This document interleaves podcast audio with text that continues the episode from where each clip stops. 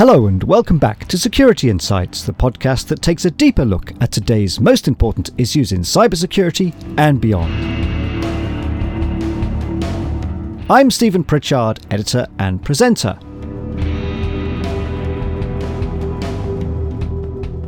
Does the IT security industry have a problem with ageism? The pandemic has accelerated a trend that observers were already warning about even before older staff are leaving IT security, and with them, their knowledge and experience leaves too. What then can be done to encourage older workers to stay in the industry? Is ageism a problem? And if it is, how do we counter it? This week's guests are the intergenerational diversity expert and author Henry Rose Lee and Gernot Hacker from cybersecurity firm Appgate. Appgate recently commissioned a focus group study looking at attitudes to age in cybersecurity, as they now explain. Yeah, thank you, Simon. This is uh, Gernot speaking. I'm uh, with uh, Appgate. It's a company that's in the IT security sector. We're around for more than 20 years now. I'm part of the sales engineering team. We help the sales team to explain the product from a technical perspective. Uh, so we talk to lots of customers. And alongside that, we figured although we have lots of different age groups in our company, that is so not true for other companies. So we reached out to Henry Rose Lee regarding having a look at why that might be the case in other companies, what we don't experience, but we see is sometimes an issue when talking to customers. And my name is Henry Rose Lee, and I'm what's known as an intergenerational diversity and inclusion expert. And what that basically means is I look at all the generations in the workplace. So that's basically um, every age from the youngest generation Z up to the oldest, who might be baby boomers or silents. And uh, I've been doing this for about six years. And prior to that, I had a learning and development background and sales and business development too. So quite a commercial background. And Appgate were reaching out to me because in deploying various uh, zero trust network access solutions to clients, they noticed, just as Gernot was saying, that there were people inside their organizations who were trying to integrate legacy systems with the new solutions from Appgate. And they were finding that there was a lack of skills, which we know is in the cybersecurity industry anyway, there's a lack of skills, but also that there was a lack of older talent. And so that led them to reaching out to me and saying, let's look at this and work out whether there is any ageism there and whether there are any things that clients can do actively to support uh, generational diversity and inclusion for the benefit of their organization and particularly in cybersecurity. So, what did you find? We found a number of things. Uh, I think that we found that ageism is alive and well, thank you very much, in all industries, not just cybersecurity.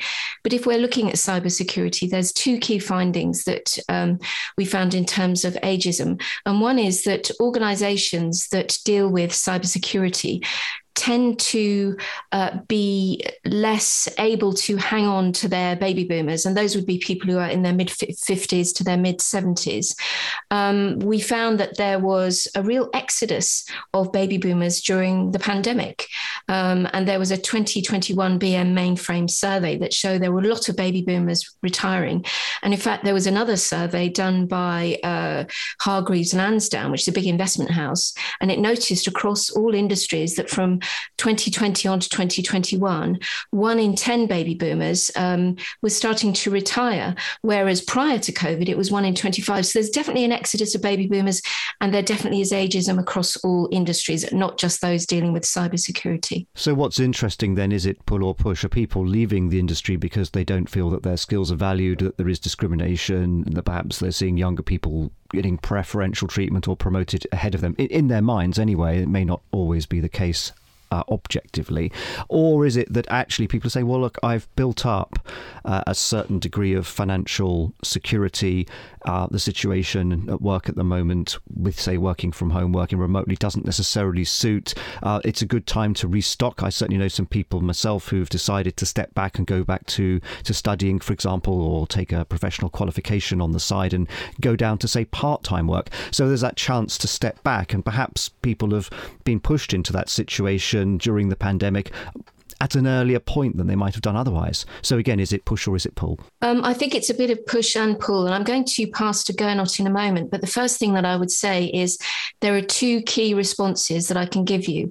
One is that COVID made us all sit down and reevaluate our lives.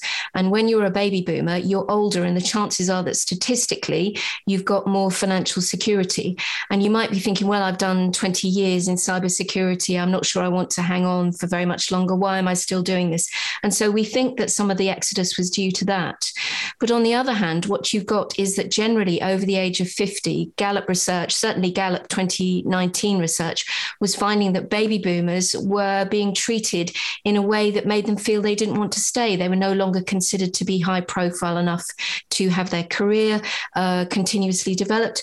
And they also felt, seven out of 10 of them felt that they weren't getting the skills uh, development and the, the ongoing support for their, for their work that they would have got if they was younger. So there's kind of a balance between feeling that they were um, past their sell by date because that's how they were treated, but also COVID letting them reevaluate their world and thinking, you know, I'm not sure we want to do that. Gernot, were you finding anything else? Because I know in Appgate, you, you really don't have that problem. You have a very wide family of ages and people really enjoy working at Appgate, so they don't tend to jump ship. So what did you find? Yeah, well, that's exactly one of the reasons why we reached out to you, right? We, we figured that this seems to be a thing for, for customers, which we talk to a lot, especially due to COVID, because the core of what we do is uh, providing companies means to connect their user base remotely, right? Which suddenly meant from like 10, 20% of users, more or less all of them had to be moved over to working from home. And alongside that, we figured, well, I myself, I'm 54. My boss is 54 as well. So is another colleague. So that seems to be unusual already in the first place, right? On the other hand, what what we saw is from an attitude perspective, right? We are we were pretty happy, obviously, based on what we do. We kind of benefited from the situation. But I have a former colleague who is like 20 years younger than myself. And when we, he had to move over to the home office, he totally missed being amongst other people and he couldn't get it. And he simply said, Well, I, I give all of that up because I can't take it. I found something else uh, he reactivated his driver's teacher license and opened up a, a, a not driver's a, a, diving license, right, and opened up a diving school in Bali because he couldn't bear it. This working from home, being on his own. I see we other people can cope with that better. Uh, with, with a vision in mind, this hopefully will change at some point in time, while others are less patient, and that's what we sometimes see with with customers, right? And and also that the the attention span seems to be much sort, shorter with, with younger people than with, with elder, which you especially acknowledge quite a bit if you're on a video conference call, right? And you see that people drift away looking to the ceiling or whatever, just not being focused, right? And I guess that is something that you, that you can confirm uh, well uh, as, as well, Henry, right? Yes, absolutely. One of the things that we found in the research was something that we've kind of known, but we really finalized it with our desk research. And that was around the fact that younger generations, whilst often being extremely tech savvy and very well educated, they know about cybersecurity, had some challenges. And one of them, as Gernot has just pointed out, is focus. And a piece of research that we did really uh, supported that challenge of focus, where younger generations tend to be easily distractible, don't we all? But mostly younger generations tend to be easily distractible. They can get stressed very easily when there's lots going on. And whilst they were um, wanting to work from home, when it actually came with COVID, they struggled a bit with their mental health and they struggled with focus. Whereas being in the office, you can get shape and structure from working with other people. And consequently, on the other end of the scale, we found that baby boomers actually have very good focus. And in fact, we, we found one report, which is uh, in the white paper that I completed, uh, which which was from 2021, saying that without a shadow of a doubt, from the age of about 60, we gain uh, an ability to focus and do deep thought that younger generations simply don't have. So, in cybersecurity terms, when you think about the difficulty that you might have with a cyber attack or dealing with cyber fraud or having to deal with a fallout or a shutdown, that older generations were much better at focusing, much better at this deep thought, much better at critical thinking, and therefore much better at problem solving. And surprisingly, the younger generation, with perhaps more training in cybersecurity, with a lot of awareness about it, were not necessarily as good at dealing with what do we do if everything shuts down. And that was one of the big surprises of the white paper. So the question then for businesses is how to harness and value that it's not so much expertise, is it? It's uh, it's experience, and it's partly just the way your mind works at different stages in your working life. Yes, I mean, I would say, um, and I think Gernot would agree that um, an organisation is a family, and if you think about a normal family, you have grandparents and parents and children, and it should be the same in an organisation. So there should be a mix of skills and experience and age, and in fact, there's very little research on age diversity. There's a lot to say that older generations bring a benefit, but all generations should work together. And I think that's really the dream team where the youth of an organization who are very interested in innovation, novelty, variety, and change meet the older generation who still like innovation, novelty, variety, and change, but then want to add to it structure, stability, and strategy. To me, when you put those together, you get the dream team. And I think that's really what you've achieved at Appgate, isn't it, Gernot? Yeah, that might very well be the case. Uh, but also, I think very, very important is an open mindedness in general, right? And that's true for all of those age groups. And that's what I love, right? Our development, for example, is happening in Gothenburg, and we call it the United Nations of Appgates because there are like 40 something people and barely 10% of them have actually a Swedish passport. And the reason being is that that we gather talent from all over the world and they enjoy working with us, right? And although you know that sometimes you get, oh, you grumpy old man, or like, oh, you youngsters, right? Still the open-mindedness, we try to to solve something and we work on that together. And it's kind of nice because everybody has a different way of thinking and working, right? Sometimes uh, you have to be rather patient if you say, now let's find out why this isn't working uh, and then I tend to go through steps I, I know based on, on many times I had stuff, right? Now I've got to do this, that, and that. And then on the other hand, a 25 year old is like, let's try this and that and that. Again, a bit of like lack of focus, right? And trying to be all over the place. Really different work style, but it, you can benefit from that as well because obviously, also when doing this, that, and that, you will find something that I never saw before myself because I just didn't run into that. That works well on the application development, on the product development side of information security. But how does that translate potentially to people working within the, the reactive side? So, on a CISO team, in an organization, trying to counter the cyber threats that they're seeing on a daily basis? Again, I'll, I'll pass to Gernot in a moment because I think you can talk Gernot to the fact that older generations are much better placed to deal with uh, emergencies, crises, and things like that because of their developed emotional intelligence. But certainly, from the point of view of the research that I did and the, the white paper that I completed, what you would want is definitely to have older generations involved in any of these reactive responses, such as ransomware or a sudden cyber threat or deciding what to do. And that's for a number of reasons. One is because older generations, so baby boomers are aged roughly between mid 50s to mid 70s, they have actually seen the dawn of these technologies. They've grown up with them. They've had to work with quite basic analog technologies through to highly technical technologies. So they've got experience. They've seen a lot of things go right. They've seen a lot of things go wrong. They're good at problem solving. So they're really the perfect experts to bring in because of this added added emotional intelligence and ability for deep thought. So I would have suggested that they would be very, very important to bring in. And that if they're not there, then organizations may well feel the lack of that. What do you think, Gernot? Yeah, that's very true. Also, what, what I see alongside that, as you were mentioning, is about um, I, I, feel that I understand lots of underlying technology happening. I don't need that. Nevertheless, I, I still uh, I learned how a processor works, right?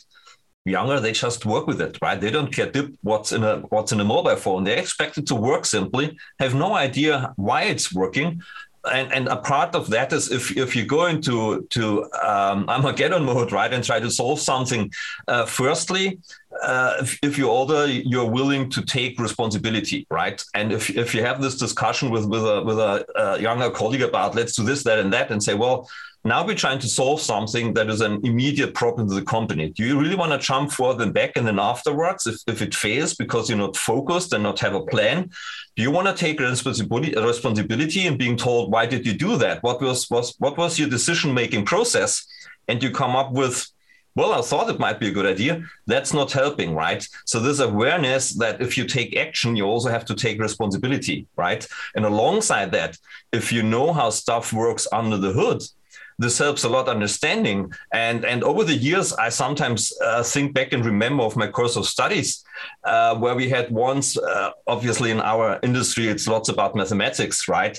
So eventually, some people gave up because of the high requirements in, in math, and and sometimes uh, people were saying, well why don't you explain that more deeply to, to the uh, instructor? And he's like, well, in the end, in our world, it all falls back to the four common uh, things you do in math. That's um, subtraction, addition, multiplication, division, right? And sometimes now I, now with 54, I, I acknowledge what this dude meant, right? If you know the basics, anything else comes on top of it. It's just so much these days that's on top of it because as with any technology the more savvy it gets it, it, it gets more closer to being perceived as magic, right? And younger generations are used to that. They expect it to work and kind of struggle if it doesn't. Yeah, and I think there's that's a, brings me to a, a, key point in the paper, and that's that we were very surprised about younger generations, such millennials, particularly those under 30. So we know that millennials under 30 in the cybersecurity world want flexibility, they want speed, they want lack of friction, and they want to be able to do things um, very smoothly and rapidly. And it's given them a, a more laid back approach. I mean, they're definitely tech savvy, savvy, but are they always cyber savvy? So, for example, NTT research in 2019 found that 39% of millennials would pay a ransom to a cyber criminal, uh, to a cyber criminal just to get back to work quickly, um, and that was nearly 10% higher than those over 30. Also, millennials would uh, be over optimistic as to how quickly things could get back to normal, and they often thought things would get back to normal about six days uh, faster than any other generation. And so, this is one of the biggest surprises that we were finding that they were very well educated, they know about cybersecurity, but just as Gernot has said, they didn't necessarily understand everything and they hadn't really cared to understand anything. They just wanted things to happen quickly. And there was some BISCOM research from uh, 2020 showing that millennials in cybersecurity were twice as likely as older generations to prioritize simplicity and speed and getting work done over security, and that that could lead, lead to them having a sort of more relaxed, laid back view, which of course can be extremely dangerous. And that doesn't mean that they mean to be lacking in security or that they mean to do something wrong. But it's just if that attitude is there, like Gernot is saying, you know, I just press this button and it all works, that they can have a tendency to miss the step by step painful,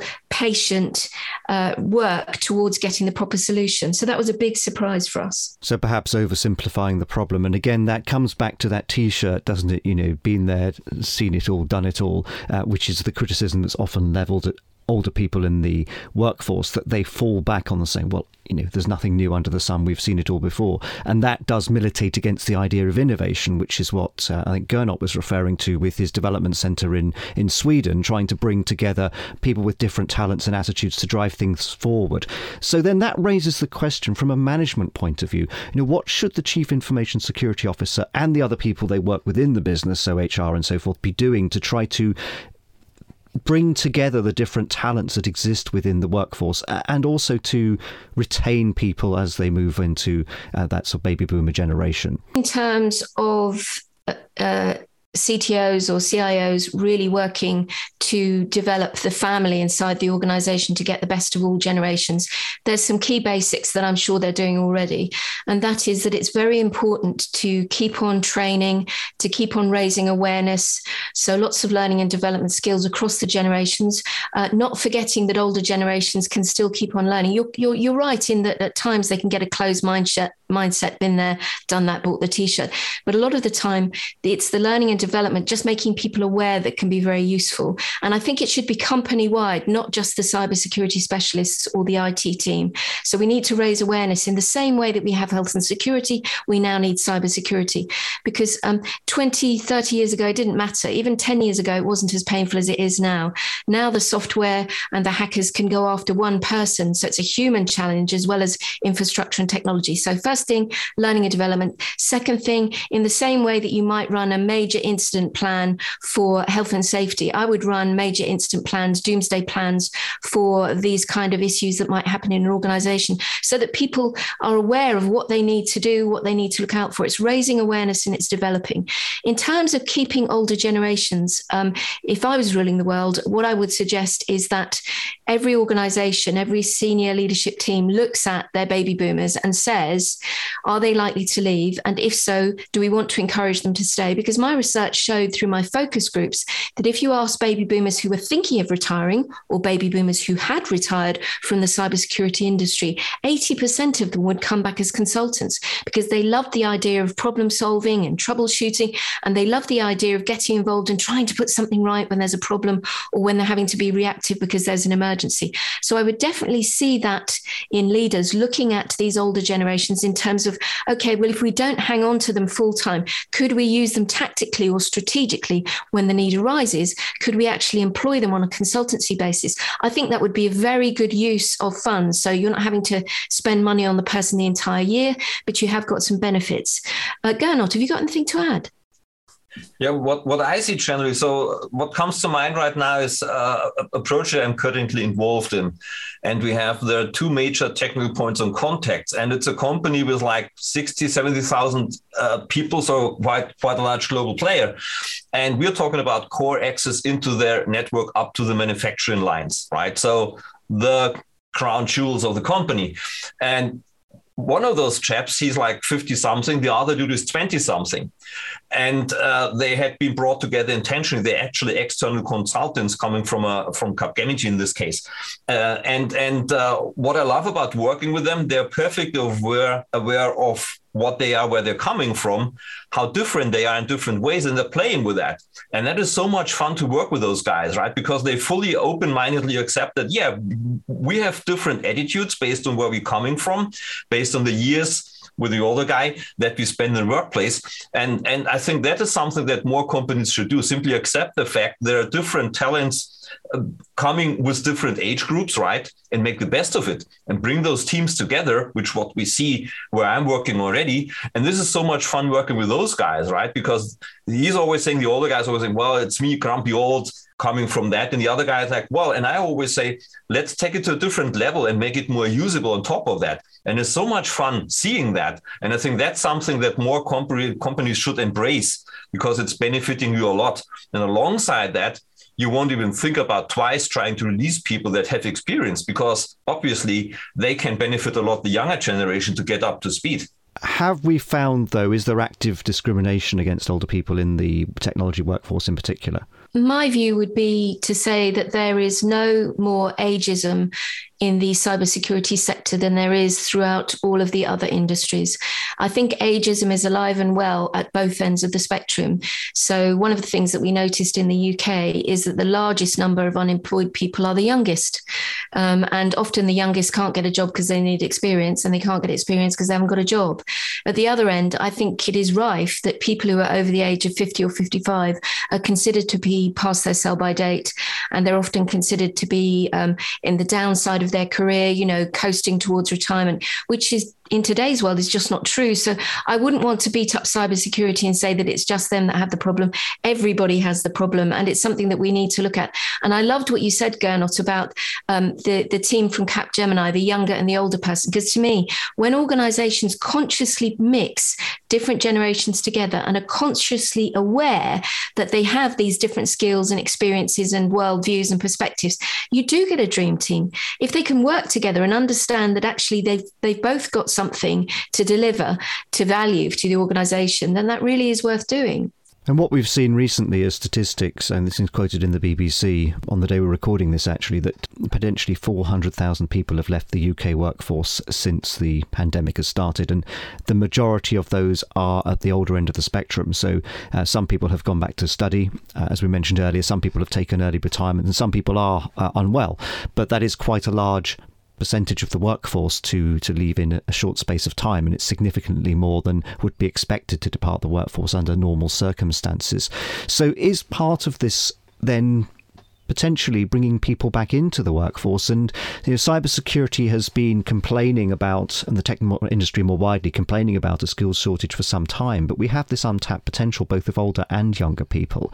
Is there something the industry should be doing now to try to bring more people in? And can players in the industry, can the firms in the business actually do something directly themselves to say, well, whatever your generation, this is an industry that is growing, it's important, it can be quite rewarding and we will help you develop those skills. I actually agree with that entirely organizations can take action. They don't have to wait for legislation or to see what anybody else is doing in their industry. You're absolutely right. COVID has really encouraged an awful lot of older workers to retire for all sorts of reasons. And it's unprecedented. It's it's absolutely been uh, boomeranged by the uh, by the pandemic. So I would encourage leaders to reach out to older talent, whether those are Gen X who are in their 40s and 50s or it's baby boomers, and encourage them back as as, a, as consultants, as associates associates, um, as trainers. And if they feel that that older generation isn't quite up to speed, then train them. It's got to be worth the money. Because if you train up some of these slightly older individuals, what you'll find is they bring their emotional intelligence with them, their critical thinking skills, their problem solving skills, their ability to manage multiple stakeholders, their ability to focus and do deep thought. And they can be trained up. Um, I think, Gernot, you once said to me that in your organization at Appgate, you tend to employ people who have the right mindset and attitude, and then you train them up because you know that you can benefit from them. Isn't that right? Yeah, that's what I always say. But that's me personally, right? When when hiring, I want to have fun at work, right? And I'm lucky that what I'm doing is actually I consider that my hobby. So I'm, I'm basically living the dream, right? I can do what I love doing, and I love working with others and you can have the best professional with the best grades and everything. But uh, and, and i guess we all of uh, all of us know that right? If you meet somebody for the first time and you shake hands if the hair in your neck goes up this will never work out no matter how good that person is. And that's to me a very strong focus right? And uh, the same is true for the gothenburg office for example. I know it's in the us the same. At least three or four different people in the organization will have an interview with a new candidate because we want to get feedback especially from a personal level. Will this individual fit into the team? Anything else will follow suit as long long as those people are motivated. And then if you can bring people in or keep people, and I think maybe the emphasis should be more on keeping people, they can then share some of those skills. Uh, Henry, you mentioned emotional intelligence there, but they can share some of those skills and experience with younger people and provide that mentoring. And that's one area that younger people have said has been very lacking in the last two years because they've not been in the office. It's very hard to develop those business and professional relationships and mentoring arrangements with uh, your peers or your seniors over a uh, conference call uh, or a video a link such as Zoom, and not having those moments where people can you know just sit down over coffee and you know work through a problem together. So is that something that potentially we could turn around and say, look, let's turn this into a positive. You know, acknowledge the problem, but here are some things that we can do. I think it's entirely possible. Uh, you're absolutely right that the younger generation um, really struggled during lockdowns, and they were missing things like socialization, you know, connecting with people, engaging with people, you know, having a coffee, g- going out to lunch, that sort of thing. Those happenstance discussions at the water cooler. They're really quite important for people's emotional well-being, but also from learning from somebody somebody. If you can trot along to someone's workplace and just say to them, um, Oh, I was working on this. What do you think about it? And get instant feedback. That's amazing. And that's very, very difficult when we're doing video conferencing. And I think organizations are going to be moving to hybrid work. I'm not sure we're going to get everybody back in a workplace when they're able to work from home. And I do accept that 60% of the global workforce has to go out to work to do work, but the 40% who are doing jobs uh, that are more in uh, office based or workplace based, I think that getting them back in and encouraging the older generation to really sit down and talk to them about how they problem solve, how they work through something like Gernot does with his teams. So he'll talk about it from his point of view and his expertise. And I think sharing that and encouraging that mentoring is vital and, and giving feedback on what someone's doing so that they can actually see that they're getting praise for when it's working well and they're getting development feedback for when they could do better at some point in time, you won't get any further. As you're saying, Henry, right? Go grab a coffee, join a colleague, right? And give your mind time to process and exchange with others. And that's what's part of the fun. And, and that got lost a bit. And hopefully, this is going to come back, this meeting up in person, because we need that as human beings.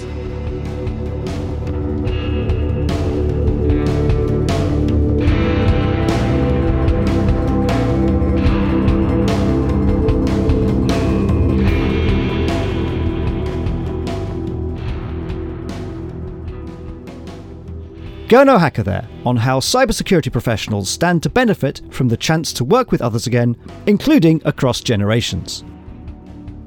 That, though, is all for this episode. We'll be back in two weeks' time on February the 9th, and I hope you can join us then. In the meantime, you can catch up on past programmes on our website, securityinsights.co.uk, and of course on iTunes, Google Podcasts, Amazon, and Spotify. Thank you to our guests, and thank you for listening.